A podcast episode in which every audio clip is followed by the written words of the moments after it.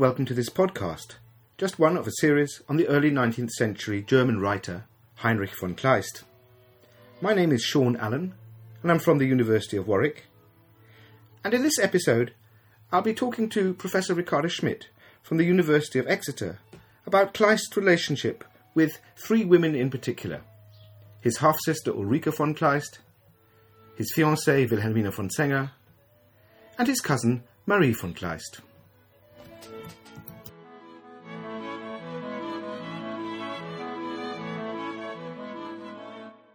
I wanted to start off by talking about Kleist's half sister, Ulrike, Ulrike von Kleist. Uh, Ulrike was born in 1774 and she was just a little older than her half brother Heinrich. She was three years older than him, but of course she outlived him by nearly 40 years. In the later part of her life, she became a teacher and, of course, she remained unmarried. But it's very striking, I think, that Kleist had a particularly close relationship with her. He called her, in fact, the only one who truly understands me in a letter of May 1799. And I was wondering, Ricarda, whether you could tell us a little bit about what kind of a woman she was.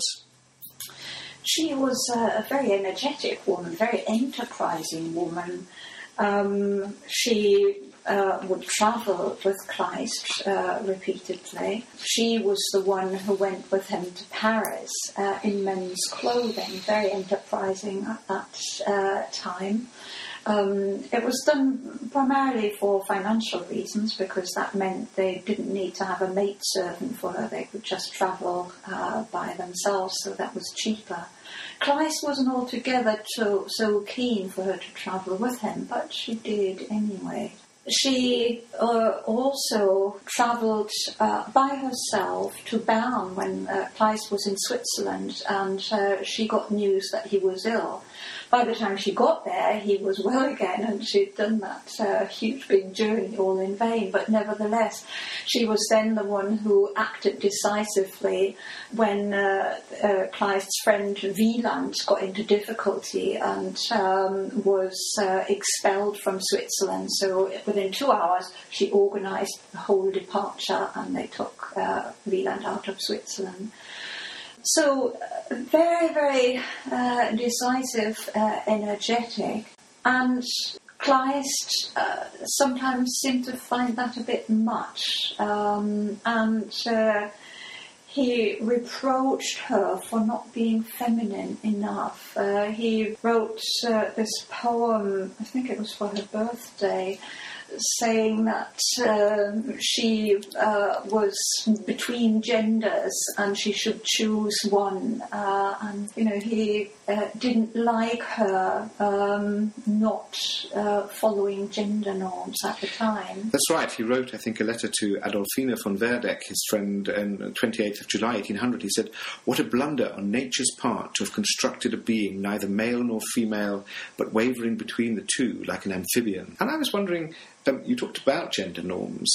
Kleist clearly, or at least seems to hint at the idea that he doesn't really approve of this breaking of gender norms. Do you see Ulrike as a woman who was at odds with the gender norms of her time? This travelling in men's clothing, this going on her own to Bern, they seem, seem to me to point to a, a rather different kind of woman than perhaps Kleist's fiancée, Wilhelmina von Zenge, we'll come on to in a moment. Mm. Yeah, we don't know because her letters, uh, very few of her letters have been kept. To what extent, you know, this was a conscious um, decision to go against uh, gender norms of the time. But uh, she certainly had a very rational mind. Um, Kleist once reproached her uh, for thinking and dancing correctly to the metronome. So he uh, thought women ought to live for men alone, and Ulrike never marrying. Um, that was another thing Kleist reproached her very much for. We don't know what Ulrike replied to all these reproaches that nature had intended her to be a mother and she shouldn't refuse that. Um, Kleist himself, of course, uh, has also been regarded as uh, not fulfilling gender norms. Well, he didn't fulfill gender norms uh, in the sense that he didn't bring uh, honour and recognition to his family, which he craved by his work.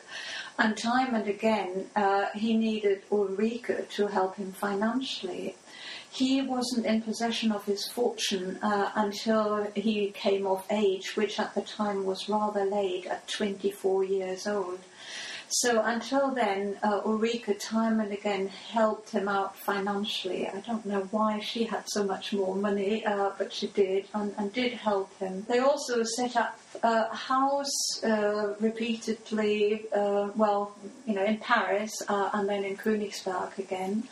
And Ulrike was also the one uh, who campaigned to get him out of France when he was arrested as a suspected spy and was taken uh, to a rather forbidding fortress. And she went uh, to Berlin to the French commander and really demanded uh, he be set free. So, and she achieved it. So somebody who was very decisive, very active, time and again helping him. Nevertheless, uh, Kleist, uh, shortly before his death, wrote to Marie von Kleist reproaching Ulrike for not having uh, known the art of loving and completely sacrificing herself uh, for the loved one. And he did retract that in his final letter to Ulrike. That was uh, um, a letter of reconciliation in which he specifically said he retracted uh, that particular remark because he knew he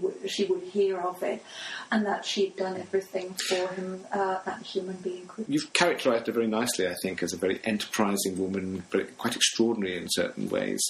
And sometimes I feel there's a huge contrast between her and the woman who was, for, for a period, Kleist's fiancée, Wilhelmina von Zenge, a woman three years younger than Kleist, and a woman who came from a military family herself in Frankfurt an der Oder. Of course, we know that Wilhelmina never married Kleist, and I always think in the correspondence about her, there's a kind of sense of reticence that comes across. I, uh, one of the letters that he writes, he describes her, he says, Wilhelmina even has a sense for the finer things, something of a discernment for the nicer points. I'm grateful if she listens to me at times with interest, before adding, even if she has not much to say in return. One of the puzzles for me is the sort of energet- energy that Ulrike von Kleist radiates in this rather demure figure of Wilhelmina von Zenge. Or are we doing her an injustice?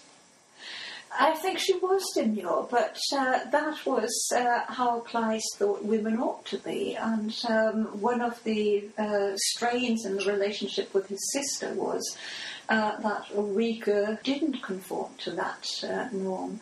Plus, also, there's a difference uh, in the relationship between brother and uh, elder sister and um, a man and his fiancée. And Kleist uh, very much fell into uh, the mode of the time about the relationship between a young man and his fiancée or beloved. Uh, just as Goethe said, there's nothing better for a relationship if a young man wants to teach and a, young girl wants to be taught that kind of thing uh, happened with Kleist as well. Uh, one of the first things he uh, did was. Um, that was before he actually got engaged to her, to uh, organise uh, some private teaching uh, for the women in the house of the, the and, and his own sister. She was, in fact, his pupil, wasn't she? Uh, sort of, because uh, he'd only just started at university and immediately wanted to pass it on. So he uh, became sort of sub teacher, and what he'd learned he passed on to the girls and even arranged uh, some classes for the girls, because in those days, girls, of course, could not go to university uh, with one of the university teachers. And that way he got to know her a bit after his brother Leopold, who was much more lively, and Kleist was always, um, you know, rather taciturn, not uh, the ladies' entertainer. But they got to know each other then, and uh, he posed to her in writing, uh, typically, not orally in writing.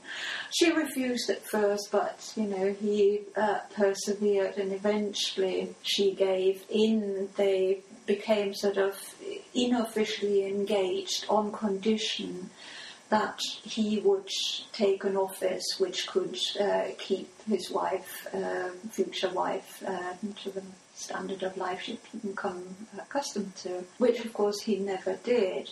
So, him wanting to teach her, making her into an ideal wife, the mother of his children, uh, was the big project he engaged in. And um, later, Wilhelmina said to um, her uh, husband, uh, Traugott, Wilhelm Traugott Krug, uh, that he wanted to turn her into an ideal, and so she was rather sad at that because uh, she, she tried her best, but she felt she couldn't quite live up to Kleist's expectation of the ideal wife. I think he even went as far once as to describe her his project as being like shaping the reed for the mouthpiece of his clarinet. Um, yes, the, the shaping uh, comes up in his letters uh, very, very strongly um, and that he wouldn't want somebody who was already perfect. He wants to uh, shape somebody to his needs, just as uh, he did the mouthpiece of a clarinet rather than having it ready made.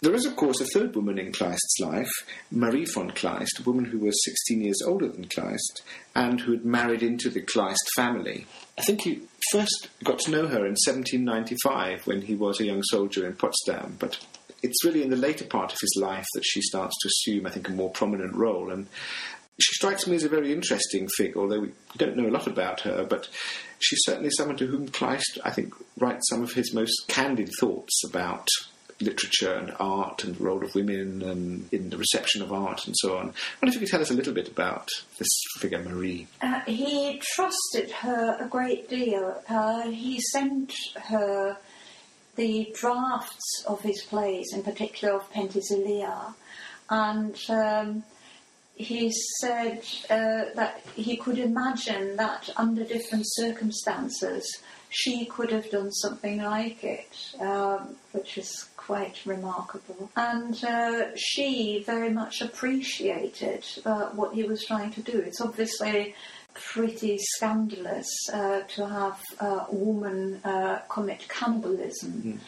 Uh, on her beloved. So, uh, while on the other hand, Kleist was saying that uh, it's due to women that uh, our stage has gone all downhill because obviously they only wanted things like Iffland and Kotzebue, nice, sweet, sugary models of noble behaviour and uh, Kleist wasn't going in for that. And he, he uh, on the one hand, uh, claimed it was women who were responsible for the decline of our state, but on the other hand, he sent it to uh, Marie von Kleist and felt that she understood him and that he uh, had enough confidence in her to send her drafts in which she'd crossed things out which weren't yet perfectly formed and trusted her to intuitively understand what he was getting at, and, and she did.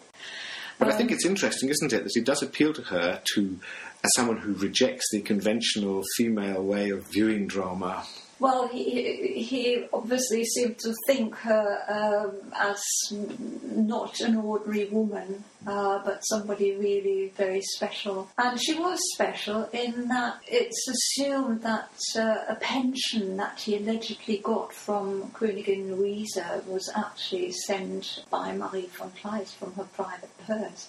So uh, once uh, he didn't know, but once again uh, he got financial support uh, from a woman rather than being the one who protected the woman and uh, offered financial and other support to her. Marie von Kleist was actually getting divorced, but uh, they use the term love between them, but nevertheless we don't know quite what to make of it uh, with this uh, at the time quite considerable age difference between them. At the time of uh, his death, she was 50, 34, um, and 50 in those days was old age. Mm. Well, we've talked about three of the main women in Kleist's life, but I suppose no account of Kleist would be complete without mention of a fourth, Henrietta Vogel, the woman with whom Kleist committed suicide on the 21st of November 1811. Ricarda, perhaps you could tell us a little bit about why this suicide was so scandalous, and a little bit about Henrietta Vogel herself. Suicide, of course, was a sin in the 19th century. So um, that was the first uh, thing. But on top of all that, um, he uh, had engaged in a suicide pact uh, with a married woman, Henrietta Vogel. Henrietta Vogel was the wife of Friedrich Ludwig Vogel, a civil servant who was working in a kind of bank, and they specialized in, uh, giving loans uh, to people working in the agricultural sphere. Now, Kleist had known her for some time because she was the godmother of his friend Adam Müller's daughter, the one for whom Kleist had written the Heilige Cäcilie as um, a baptismal gift. They uh, had uh, agreed to commit suicide together because Henrietta Vogel was suffering from incurable cancer, and um, they had agreed for him to shoot her, and he actually shot her in the heart, and he should, uh, shot himself in the head. They went out uh, to this lake uh, near Berlin, the Wannsee, um, went into a little inn and um, proceeded to write letters, farewell letters, um, to their various friends and relatives. They were surprisingly ecstatic farewell letters. Um, Kleist was saying, oh, um, how happy he was, uh, what a fantastic, a joyous death uh, this was to be. He wrote to his um, friend and, and uh, distant cousin Marie von Kleist that uh, he was sorry uh, he was unfaithful to her. They had a very close relationship um, on which there's uh, quite some speculation. She was, however, 16 years his senior and his cousin, so what it was exactly we don't know. But he wrote to her saying uh, he wouldn't have left her for a woman who simply wanted to live with him. Uh, but uh, Henrietta Vogel was prepared to die with him. So this ecstatic death um, that uh, Kleist experienced and uh, wrote to his friends and relatives about, um, you know, was the added um, thing that made his suicide uh, particularly controversial. Well, I suppose given the extraordinary complexity and often contradictory nature of the relationships that Kleist had with the women he met, it's so tempting to speculate just how this filters through into his own creative writing. But that is, I think, a topic for another day. Thank you very much, Ricarda Schmidt.